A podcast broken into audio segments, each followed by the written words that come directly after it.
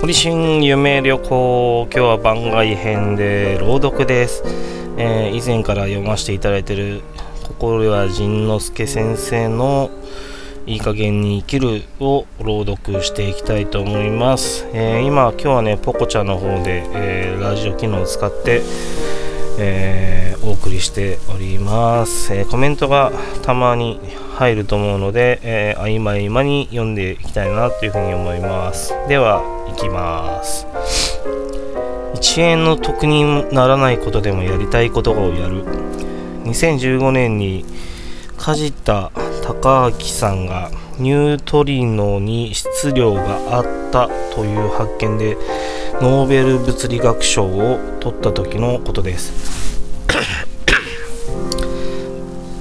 ある人からこんなメールをもらいました。私の弟は物理に関して教養があるのでノーベル賞についての疑問をぶつけてみたところ回答が面白くて、私ニュートリノの質量が分かったのは何がすごいの？弟、ニュートリノは質量がないものとして扱っていたから質量があると証明できたのはすごいのです。私、それが分かったことによって何ができるの？弟、出た。何ができるの人間。いいじゃないですか。何の役に立たなくても。私、役に立たないの？弟、おかんの体重が2キロ増えました。そのことが何かの役に立つの？ってぐらい今のところ役には立たないです。いいじゃないですか。何の役に立たなくても。ちょっとその言葉にドキッとしました。いつも私は物事に意味とか役に立つとかそんなことを考えていたんだなって。あ、僕も何ができるの？何の役に立つの？人間だ。やりたいことをやればいいってしょっちゅう偉そうに言っておきながら、僕も未だにふとした時に何の役にも立たないことをやってはダメみたいな考えが頭の中に戻ってきてしまうんですよね。自分が好きなことでもやりたいと思ったことでも世間からは何の役にも立たないことってあります。それでも本当に自分のやりたいことなら1円の得にもならないくだらないことを、役に立たない無駄なことをもっとやっていこうと改めて思いました。無駄なことが楽しいんだ。これは病気はそれ自分らしくないよというサインかも。我慢して頑張ってやらなければいけないことばかりで他人の機嫌ばっかりとって他人の評価ばっかり気にして言いたいことも言わずやりたいこともやらずに我慢が溜まってしまう。するとどうなるでしょうか。体に不調が出るんです。頭が痛い、お腹が痛い、胃が痛い、肌の調子が悪いって、あるいはうつのような心の病になったり、こうした病気になるのってそうじゃないよ、それ自分らしくないよと病気が教えてくれるんじゃないかなと思ったりするのです。それなのにせっかく体がそっちじゃないよ、もっと自由に生きていいよってサインを出してるのに全く気づかず完全無視しているのもどうなんでしょうか。もっと言うと、あらぬ方向に向いて頑張ったり、ちゃんとを他人目線に縛られた生き方をしてしまったままでいるとどうなるでしょうか。そうか、まだそっち行くか。じゃあ仕方ない。強制的に止めないと。とばかりに体が強制終了するのが病気なんじゃないかなって。強制終了させたのにまだそっち行くのか。自分らしくない方へ。で、仕方ない第2回強制終了発動と体の不調が繰り返されるんです。だから体に不調があるとき、頭が痛いとかお腹が痛いとか胃が痛いとかお肌が荒れているとかなんとなくだるくてやる気が出ないとか、これは自分で自分に分かってほしいっていうサインじゃないかな。最近自分の体の声に耳を傾けてる？親を困らせよう、親から見放されよう。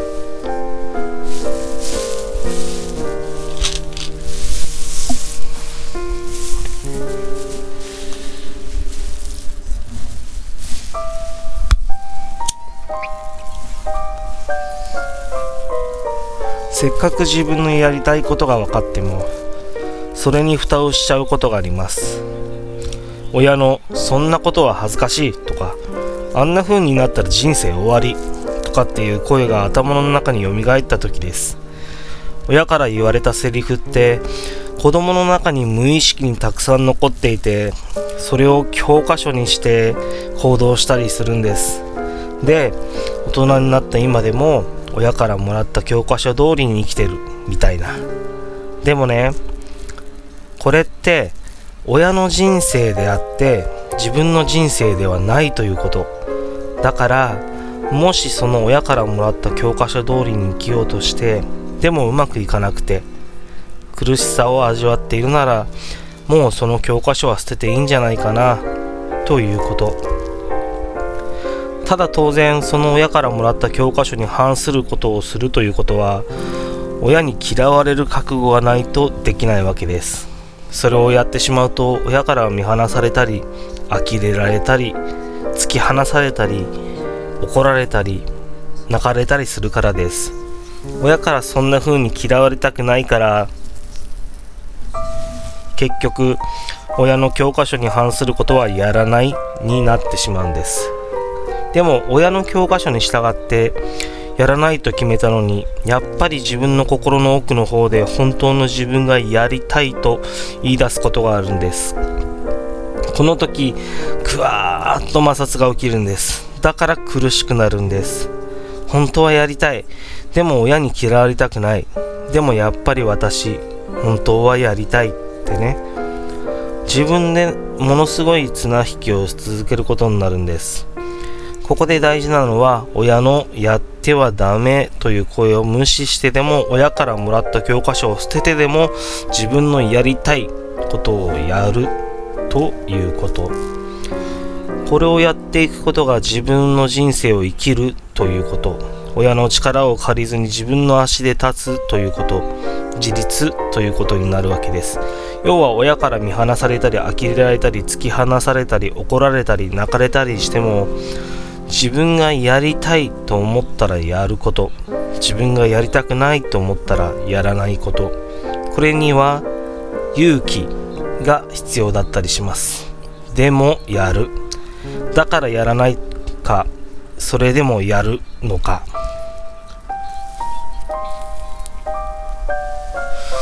涙が出るのは本当の自分を分かってあげられたから。ここ最近僕は講演会で歌を歌うようになりました。で、講演会で歌ってると僕の歌に感動して泣いてくれたりする人がいます。ありがたいことに結構います。どうしてでしょうか。僕は本音だけど飲み込んでそうな言葉を歌の歌詞にしています。本音としてみんなが持ってそうなセリフを歌詞にしている部分があるのです。で、講演会で僕はその本音だけで飲み込んでそうな言葉を舞台上で発すると、聞いてる皆さんの胸の中で飲み込んでしまった本音が震えるわけです。あ、これだって。外から刺激が入ったために自分の中に眠っている本音がブルッと震えるわけです。それが初めて自分の中にこんな本音があったんだということに気がつくんです。本音というのは自分では意外と気づかないんですよね。その本音に歌を通して気づいてもらうんです。そして気づいた瞬間、自分のことを分かってあげた瞬間に涙が出るんです。本当の自分、気づいていない自分を自分が分かってあげると、体が喜ぶんです。それで体の反応を起こす。それが泣くってことです。僕がカウンセリングでよくやる手法の僕と同じ言葉を僕の後に続けて言ってみてというのも同じです。魔法の言葉って言われているやつですね。その人が気づいてない分かってほしいこと、もう一人の自分が分かってほしいことを自分が口に出していった時に涙が出るんです。口に出した瞬間というのは自分で本当の自分のことを分かってあげられた瞬間だったりするんです。だから嬉しくて涙が出るんです。自分で頑張ってきたことを分かってほしかった、自分が我慢してきたことを分かってほしかった、自分は辛かったことを分かってほしかった、本当は言いたかったことを分かってほしかった、言えなかった思い、自分の思い、それを自分が分かってあげた瞬間涙が出るのです。やっぱり分かってくれる人と一緒にいたいもんね。分かってくれたら嬉しいもん。涙は分かってくれたという自分からの喜びのサイン。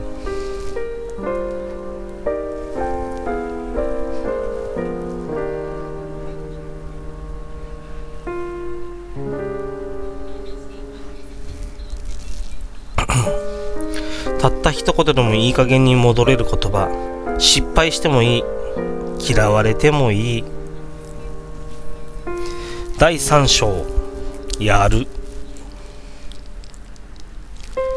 こんなやり方ありますよと言うと、あ、それ知ってるが口癖の人っています。違う。知っててもやってなかったら同じ。知ることとやることは違う。で、分かるって知るってことじゃない。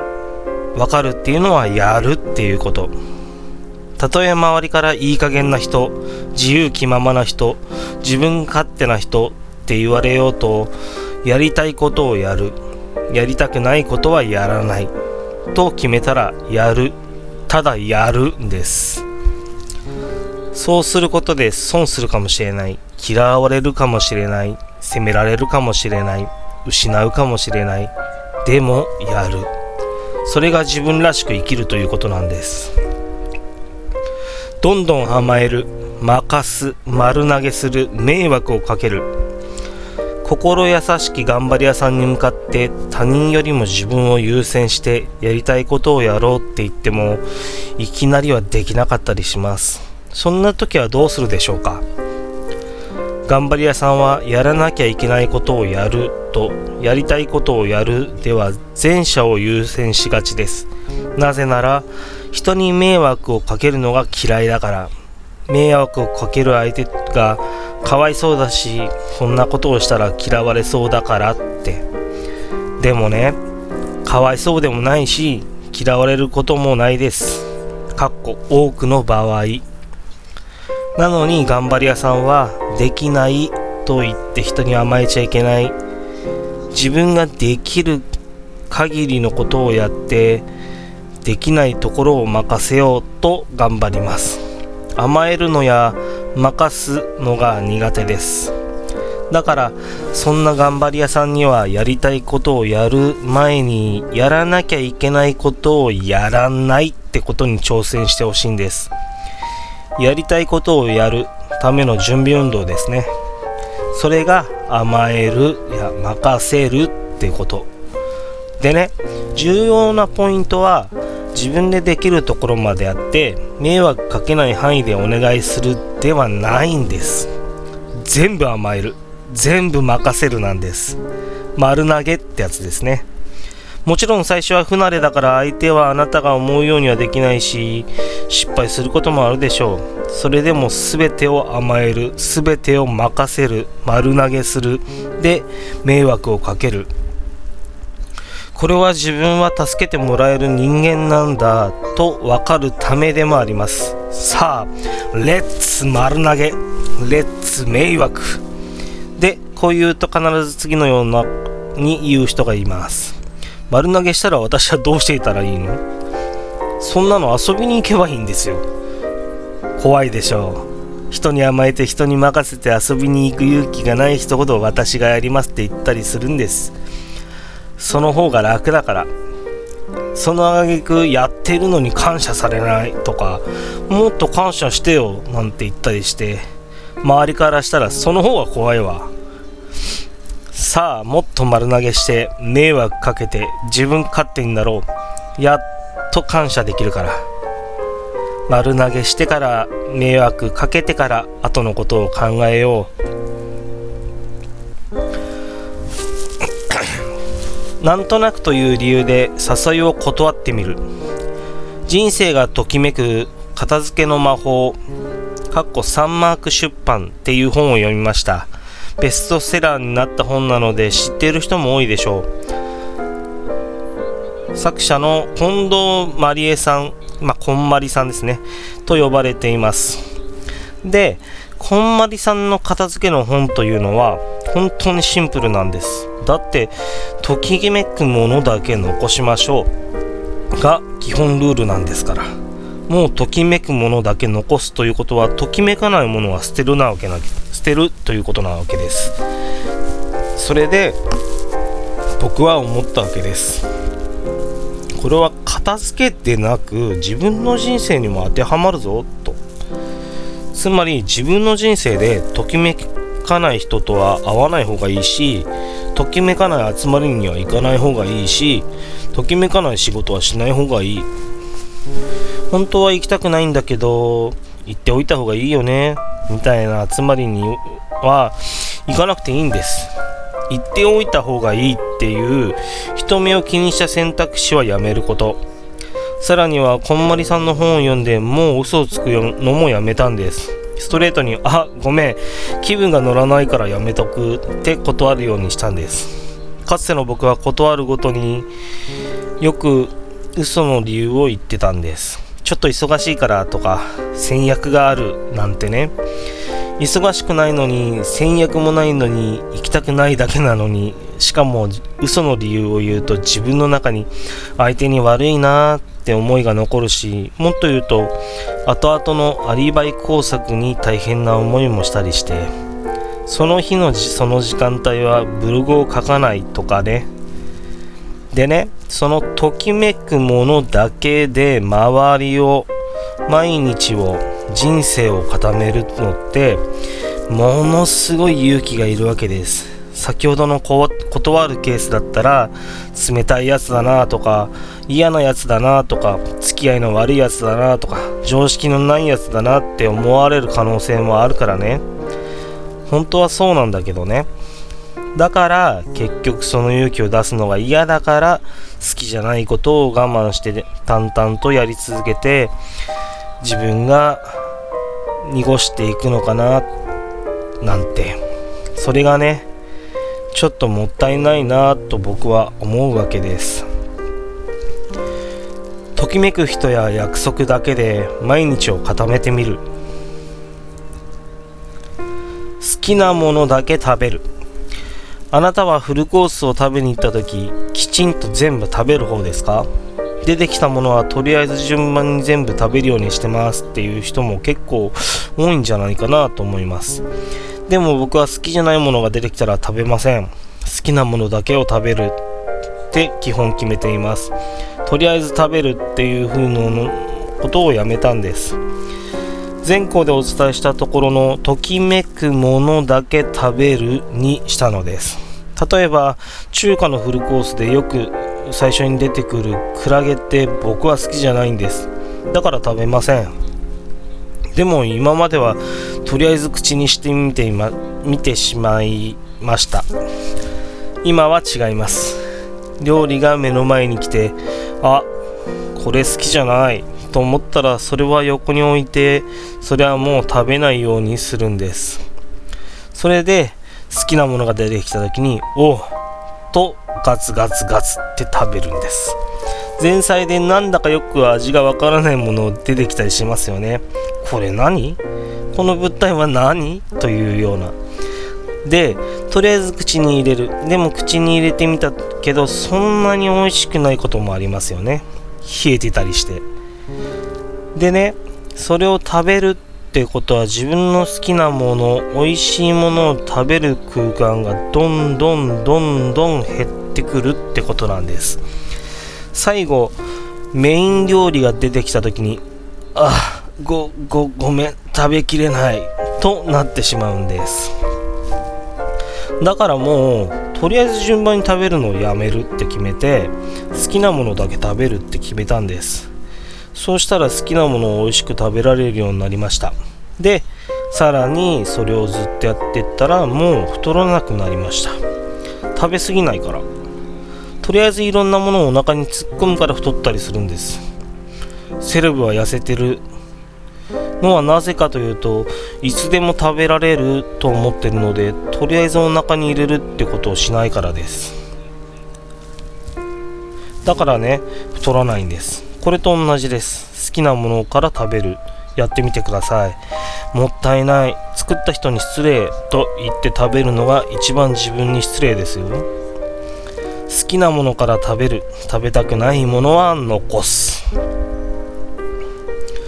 織田信長になりきって、まあ良いと言ってみる。僕、歴史上の人物の中で織田信長が好きなんです。織田信長って考え方が新しすぎるから周りの人に理解されなかった武将です。戦国時代、信長が思い描いていた未来のことは、その当時の人には先進的すぎてわからなかったんだと思います。だから周りの人からは、あいつは頭おかしい、あいつはバカだとよく言われてたのではないかと。会ったことがないからよく知りませんがね。で信長の時代に限らず、新しいことをやろうとしたり、人と違うことをやろうとすると、周りは理解してくれなかったりします。だからこの本を読んで、あなたが罪悪感を捨てて自分らしく自由に生きようとするときには、理解してもらえなかったり反発を受けたりするかもしれません。そんな時におすすめしたい手法があります。それは次の言葉を言うことです。まあ良い。この言葉は罪悪感を蹴散らす言葉になるんです。例えば遅刻してしまった時に、まあ良い。あるいは夜中にお菓子を食べてしまった時に、まあ良い。またあの人にダメと言われてしまったと思った時に、まあ良いと言っているうちにだんだん笑えてきます。これは他人に対しても使えます。例えば夫が自分の言うことを聞いてくれなかった時にも、まあ良い。上司が全然理解してくれなかった時にも、まあ良い。でね、夫が上司が、あるいは妻や子供や部下が思い通りにならない時、まずはそこで相手を一回責めてみてもいいんです。責めてもいいし、怒ってもいいし、落ち込んでもいい。一回はこういう気持ちが出てきてしまうのはもう仕方ないから。で、腹立つ、ムカつくわの後で、まあ良いと言えばいいんです。ちょっと今日から口癖にしてほしいなと思います。まあ良い。ついでに上から目線もつけてみよう。たまには切って捨てても良い。工夫、改善につながる反省。でもとりあえずしない。よく反省する方がいいと言われますが、僕の考えは全く逆で、反省しない方がいいと思ってるんです。自分の思うままに新しい世界、未経験のこと、初体験のこと、チャレンジしてみて失敗した時に反省すると、他人目線の自分に戻ってしまうから。例えば初めて人前で話す機会があったとします。その際終わった後に、そうか、あんな風に言えばよかったんだって次を意識して反省する人がいると思います。反省するからこそ、そこから工夫、改善などが生まれているということです。一方で、ああすればよかったのになんでできなかったんだろうとか、ダメだったな俺という風に反省しながら自分を責めてしまう人もいると思います。自分を責めてしまうと、他人目線の自分に戻ってしまいます。他人の反応や他人の評価をもとに自分を責めているからです。